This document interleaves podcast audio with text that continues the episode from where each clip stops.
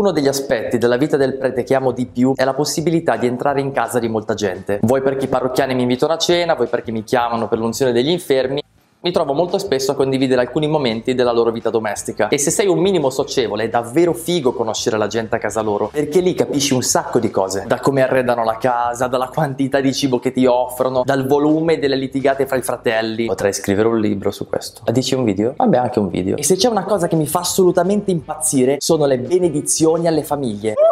Non so se tutti lo sanno, ma i preti cattolici per un paio di mesi all'anno, su per giù, girano tra le case della propria parrocchia e benedicono, benediscono benedico. Per benedire quanti vi abitano. Cioè in quel periodo ci spariamo tutti i giorni decine e decine di famiglie. Su e giù dalle scale, dentro e fuori dai condomini e una marea di campanelli da suonare. Signori, altro che testimoni di Geova. Il bello delle benedizioni è che non sai mai che cosa ti aspetta dietro la porta. Tu ti attendi sempre la sacra famiglia di Nazareth, no? Col bue, l'asinello, i cori angelici, o la famiglia del mulino bianco con banderas, rossitta e il profumo di biscotti. Ma in realtà, mm, diciamo che è sempre una bella incognita. Quella porta chiusa in quel momento è la soglia del mistero. Il passaggio per Narnia, una grande prova di fede. Buonasera. Oh, che te fa problema se sono nudo? Sono il prete. E io sono Babbo Natale. Sono qui per la benedizione. Ma vattela a pigliare. Ci vuole tanta fede per stare davanti a quella porta, perché molte volte da fuori le premesse non sono le migliori. Se in quel momento non mi fidassi che dentro casa ci siano delle belle persone da incontrare, potrebbe pure venirmi la tentazione di girare i tacchi e andarmene.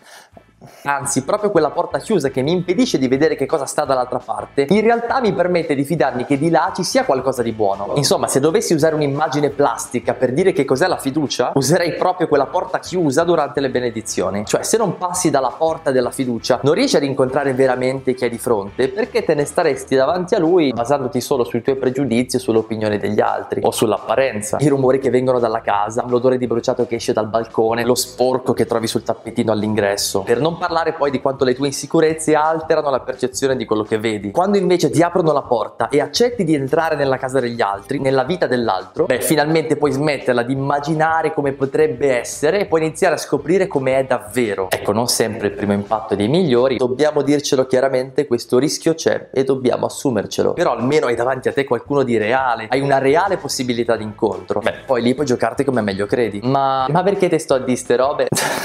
Oh, perché da tutta questa storia delle benedizioni ho imparato una grande lezione, che la fede è una porta, non è un'idea su Dio, non è un preconcetto sulla Chiesa che altri ti hanno inculcato, ma è una soglia, un ingresso, una porta attraverso cui devi passare. Credere significa non farti bloccare dalle tue idee su Dio, ma accettare di entrare dentro casa sua e farne esperienza e farti sorprendere da quello che troverai. Quindi se vuoi avere fede non devi sforzarti innanzitutto di comprendere il dogma della Trinità, il mistero della transustanziazione, se no auguri. Così come se vuoi fidarti di un amico, non devi prima essere informato per filo e per segno sul suo passato e la sua famiglia e i suoi gusti musicali. Ti fidi e basta. Entri nella sua vita e da dentro vedrai e capirai tutto quello che vuoi. Gesù stesso lo dice: Io sono la porta. Dovete passare attraverso di me per arrivare a Dio. Cioè, per credere in Dio in maniera molto umana e normale, devi fidarti di Gesù ed entrare nel suo mondo. È come se facessi con l'amico di prima. In che modo? Ascoltando la sua parola, fidandoti di chi già lo conosce e provando a vivere secondo il suo esempio. Perché Gesù tanta roba. La porta della fede è sempre aperta per tutti. Gesù si è rivelato una volta per tutte e non è lì che fa la selezione all'ingresso. L'unica cosa che serve per entrare da Dio è il desiderio di farlo, di scoprire se è vero quello che ci ha promesso, ossia che da Lui c'è la vita vera, non un'altra vita, ma la stessa vita che vivi riempita di senso, la tua stessa vita amata, perché una volta che passi per la porta della fede, quello che scopri in fondo è che sei finalmente arrivato a casa tua.